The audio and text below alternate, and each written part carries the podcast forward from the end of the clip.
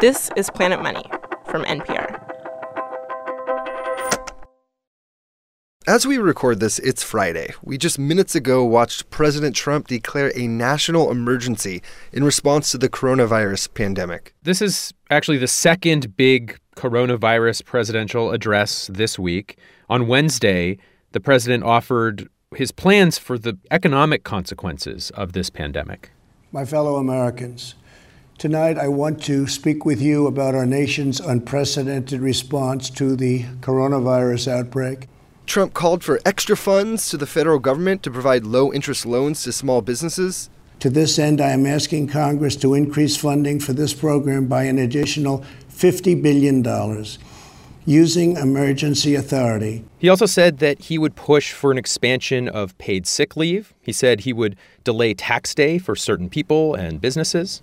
Finally, I am calling on Congress to provide Americans with immediate payroll tax relief. A payroll tax cut. We don't have specific numbers, but this could be a massive amount of money. This was simply put a huge week, and those are huge proposals. And we have been thinking a lot about them and wondering are these the right proposals? Hello and welcome to Planet Money. I'm Kenny Malone. And I'm Greg Rosalsky. Today on the show, the news is happening so fast, and we are working quickly to follow it. So today, we call up three of the smartest people we know, three economists who have studied or even been present for moments of huge economic crisis. And we simply ask them to help us understand what our country should do. This message comes from NPR sponsor BetterHelp, the online counseling service dedicated to connecting you with a licensed counselor to help you overcome whatever stands in the way of your happiness. Fill out a questionnaire and get matched with a professional tailored to your needs. And if you aren't satisfied with your counselor, you can request a new one at any time, free of charge. Visit betterhelp.com slash money to get 10% off your first month. Get the help you deserve with BetterHelp. Planet Money has a newsletter straight to your inbox. It's just the right amount of economics weekly. Go to npr.org slash planetmoneynewsletter.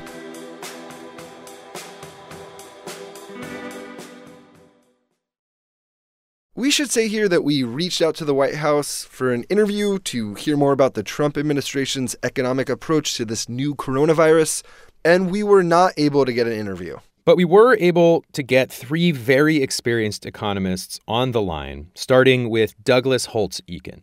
Doug is the leader of the American Action Forum, which is a, a self described center of right think tank. All right, before we start, I'm just kind of curious uh, are you taking any personal precautions against the coronavirus? Yeah, well, you know, it's not coronavirus, but no one gets within six feet of me. I'm just not very popular. Oh, that's not true. We're not saying Doug is bad luck, but he has been around a lot of crises, like in the room when it all happened. Back in 1990, for example, after Iraq invaded Kuwait, there was an economic downturn, and Doug was there, serving in the first Bush administration on the Council of Economic Advisors. In 2008, in the middle of the financial crisis, Doug was there. He was on John McCain's staff, helping the senator figure out that crisis. And also during 9 11, Doug was there on the Council of Economic Advisors to President George W. Bush. I was in the Eisenhower Executive Office building, saw a plume come up out of the Pentagon. And the evacuation plan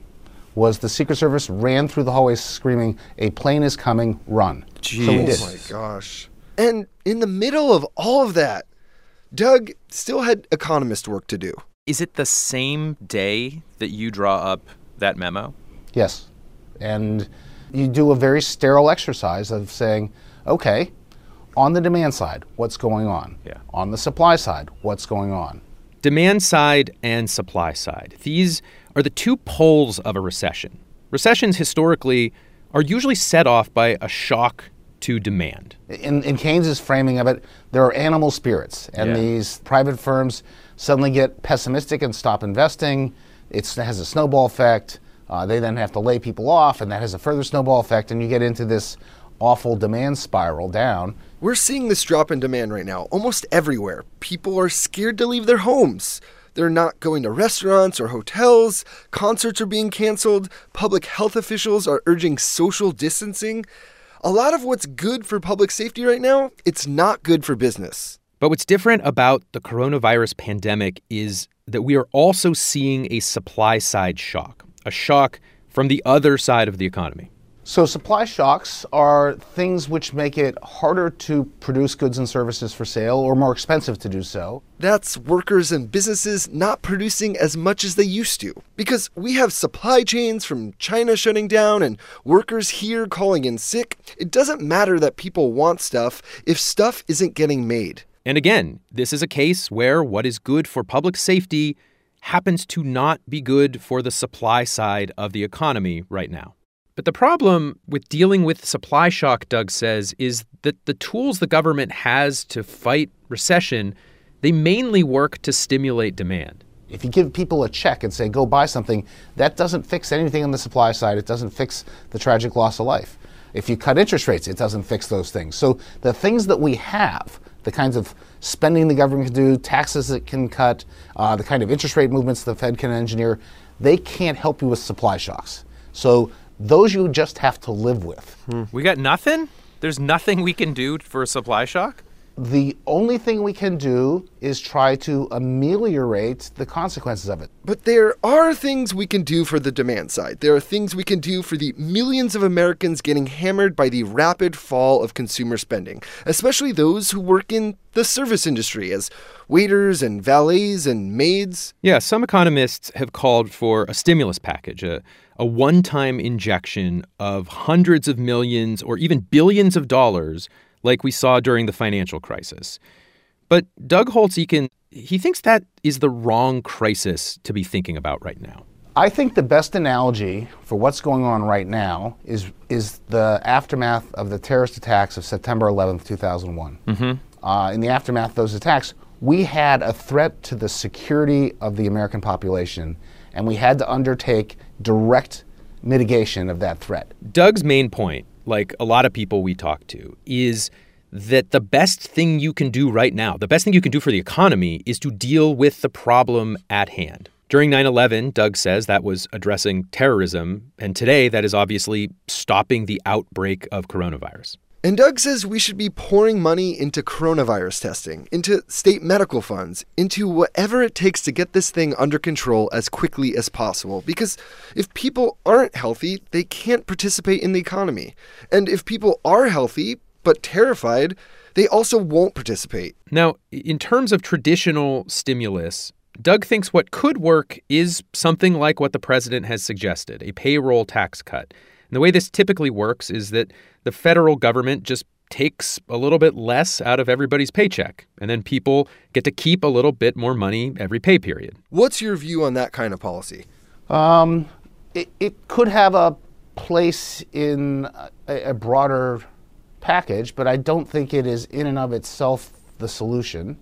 Uh, It has a real problem in that it doesn't address anything for those who don't have a job, uh, and it's not particularly well targeted uh, by income. Right, you get, you're given a big uh, tax cut to high payroll people, um, so it's a pretty blunt instrument. I think done more for the the sort of psychological let's give people confidence reason than others.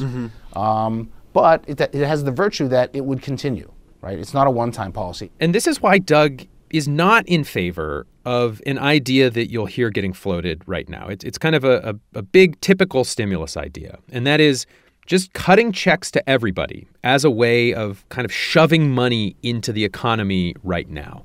it's a one size fits all proposal, but we don't have uh, a single problem out there. As I said, you could give people a lot of checks, they're not going to fly on international flights. So I worry about the durability of that solution. If this goes on, not just in the second quarter, but in the third quarter, and you sent the checks out in, in March, what, what's going to happen later in the year? Um, so I'd prefer something that has a little more durability and, and looks different than a, a shock and awe one time stimulus. You've convinced me checks are a bad idea, but I suspect we'll have three interviews, and then at the end of each one, I'll be convinced that the current one is right. So you know what that'll prove? It will prove that it's hard. Yeah. What, what, what, whatever we end up doing, it will be the result of a very hard set of decisions. Yes. This, there, there's nothing easy about this.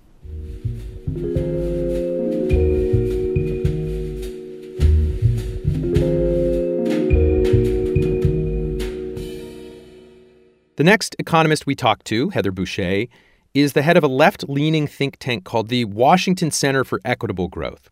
Heather showed up at our studio with a bunch of papers in hand, uh, at least one printed chart, and a paperback titled Recession Ready. I brought my book. You, it does work well in your. Yes, You, I- you I- are riding the wave of this pretty well. You yes. know, and we said, hey, it's going to happen eventually. Let's get ready. This book, which Heather co edited, is a collection of things we could do to fight recessions. One of the things that has really changed in recent decades has been the rise in economic inequality. Yeah.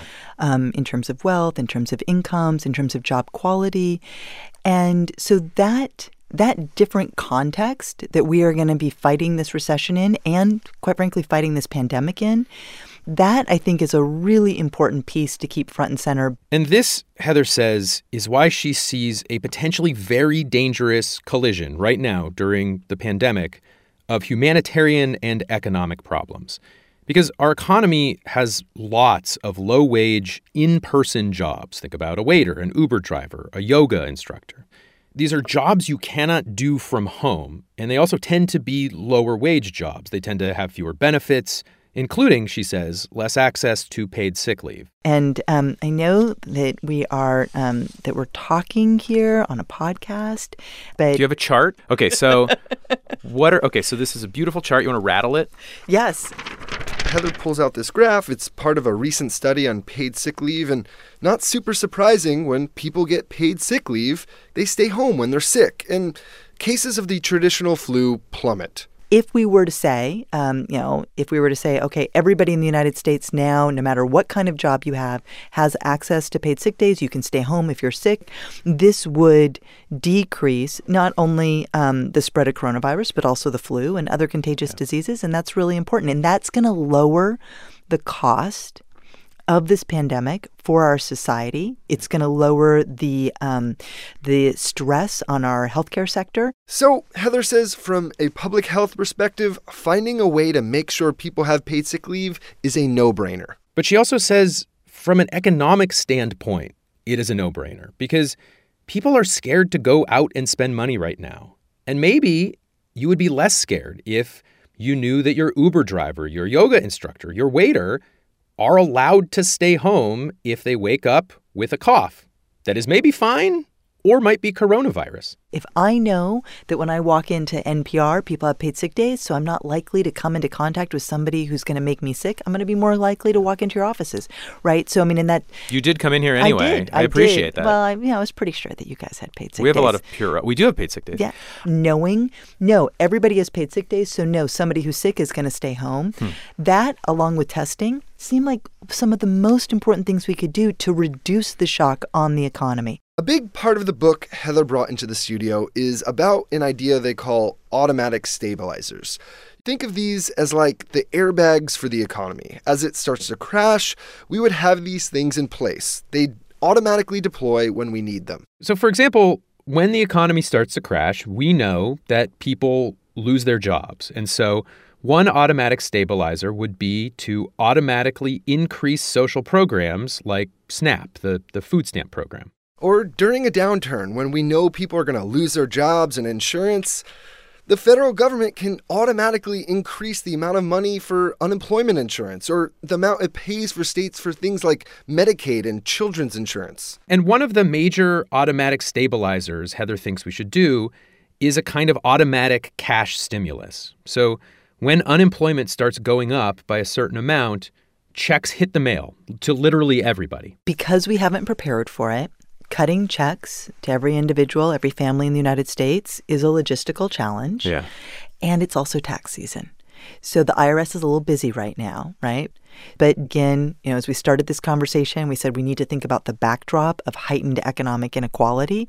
So thinking about that backdrop, making sure that you're reaching all those folks that aren't um, at a job where they have a paycheck where they are subject to payroll taxes. So thinking too about the gig workers who may be getting 1099s. There's like some, you know, how does the payroll tax cut affect their uh, uh, income and earnings? So yes, challenge logistically, but you're saying worth it. Yes. In the middle of our interview with Heather, this, this was on Wednesday, this kind of incredible thing happened. We, we had our phones out and uh, they started buzzing. It was one of those news push alerts. Um, I, I just want to say that I just got a breaking news alert uh, that the Italian prime minister has ordered all businesses except pharmacies and grocery stores to close, tightening the lockdown of, the, uh, of his country. I'd imagine that's bad for the economy. Heather is Heather is yeah Heather is uh, uh, she is mouthing uh, some version of holy crap. Although I won't say what I I'm not a lip reader, but I Oh, don't my think that's what you said. That is an extremely, I mean, so first off, on a human level, that is an extremely important indicator of how challenging the Italian government is finding containing this contagious virus that kills people. Yeah. So, um, so the fact that they need to take this measure only underscores I mean, what we've been talking about here today. It, to my mind, it only underscores if you don't want that to happen, make sure that everybody who is sick goes home, stays there, doesn't lose their job, doesn't lose their income. That is the number one thing you need to do. After the break, we ask one of the economists who had to deal with the Great Recession what we should be doing right now.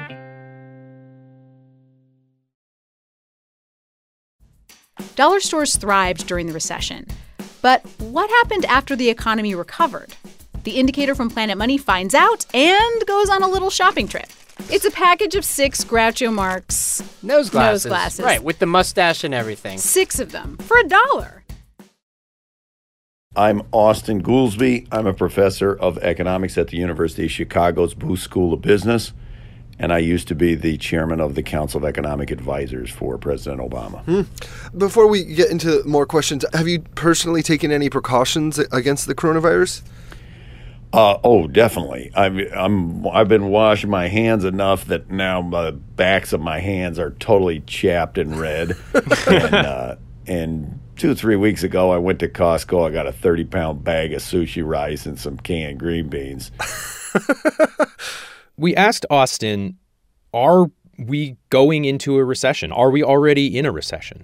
Well, uh, there's no question that we are about to enter a period of substantial slowdown in the economy. Our economy is much more driven by exactly the kind of face to face services that are the things that everybody stops doing when when stuff goes wrong. So I think by by measures of economic growth, for sure we're on path for a recession. And if I recall correctly, you had in a uh, an important position during the last recession.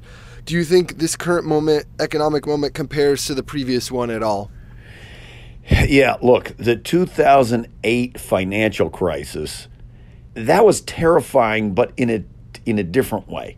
The thing about the virus economics that's different from regular business cycle economics, as I say, is that the most important thing you can do for the economy has nothing to do with the economy. And that is you have to slow the spread of the virus. Because mm-hmm. the thing that is 100% correlated with the decline in economic activity mm-hmm. is that everyone's afraid. And so they withdraw from the f- from economic life. Austan says they've figured this out in South Korea and Japan. They've been actively looking for patients, they've been quarantining people, they've been giving out free tests. In the US, on the other hand, testing has been a catastrophic mess, which has made actively looking for infected people ineffective, to, to say the least. And so, for Austan, like every other economist we talked to today, the most important thing we can do for the economy right now is contain the virus. And for him, just like Heather Boushey, a critical part of that is expanding unemployment insurance and paid sick leave. As for, for like the, the classic economic stimulus ideas, which is, you know, basically pumping money into the economy somehow by cutting taxes or increasing government spending, Austan Goolsbee is not out on that idea. It's just that he would offer a little bit of caution at this particular moment. And he has an analogy for why. If the rainstorm is coming, one approach is while the storm is coming, let's we're going to wring the water out of our shirt as fast as we can and keep wringing it and hope to dry ourselves out.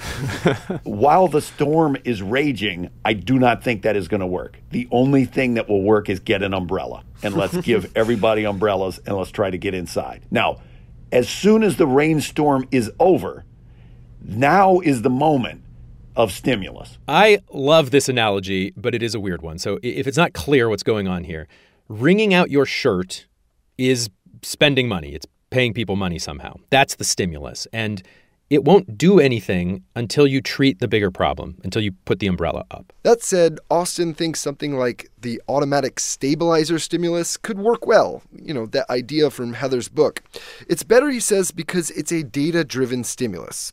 So government money is being deployed when numbers say we need it, not when politicians say so. Yes, so it's like a, a watch that tells you the exact right moment to start wringing your shirt out. We talked to Austan the morning after Trump's Oval Office speech, and we wanted to run through the proposals with him. President Trump called for an additional $50 billion in low interest loans for small businesses. Austan told us he thinks that's a good idea. Lots of businesses are going to get slammed, they're going to need help. $50 billion worth of help. We can debate the amount, but generally good idea. President Trump also called for a delay on the deadline for filing federal taxes. That's an easy one, Austan says. No brainer. We should totally do that. But on the payroll tax cut, no. Austan thinks this is a mistake. It's wringing out the shirt while it's still raining. It's also, he says, a pretty unfair way to distribute stimulus. So A, that doesn't it doesn't really make sense. And then B, the whole fear here is that such a sharp drop in economic activity in a in a short period of time is going to get all a whole mess of people laid off that they're going to lose their jobs that temporary workers and part-time workers and gig workers are going to be shut out and that there's that there are millions of retirees. All of those people in those categories who are at high risk economically and health-wise from this virus they don't pay any payroll tax. So cutting the payroll tax is kind of steered to the wrong people. Austan Goolsbee told us that he would prefer, as a, a method for getting money flowing through the economy, a sales tax holiday. But not yet. Again, deal with the pandemic first, and then we can look at that. Once you get to the moment where we're trying to rebuild, uh, and say we've passed the peak infection rate and we start on the downside. Mm-hmm. Now we're back into a traditional stimulus discussion of how do you get the most economic activity with the highest bang for the buck. Personally, my view is that the highest bang for the buck when you get to that would be to cut the sales tax rate. Have the federal government pay the states whatever the cost to have a temporary cut in the sales tax, have a holiday, because to get the tax cut, at least then you would have to go spend the money. You know, it's it's it's you're the I guess the third economist we've talked to, and every single person, f- first and foremost, didn't want to talk about economics. Really, it was you have to stop the pandemic. This is a science question and a policy question, but but let's talk about stimulus once we fix that problem. Uh, from yeah. an economics show standpoint, that's very disappointing, but I suppose that's very telling. but look, it's like uh, the difference of virus economics from regular business cycle ep- economics is this paradox that the best thing you can do for the economy has nothing to do with the economy. Right. It is about slowing the spread of that virus. So that turns it back into the into the public health aspect. Well, uh, I think we've taken a lot, a lot of your time. Um, I just want to thank you so much for like uh, talking us through your thoughts on everything. Yeah. And um, stay safe out there. Okay, you too. All right, bye.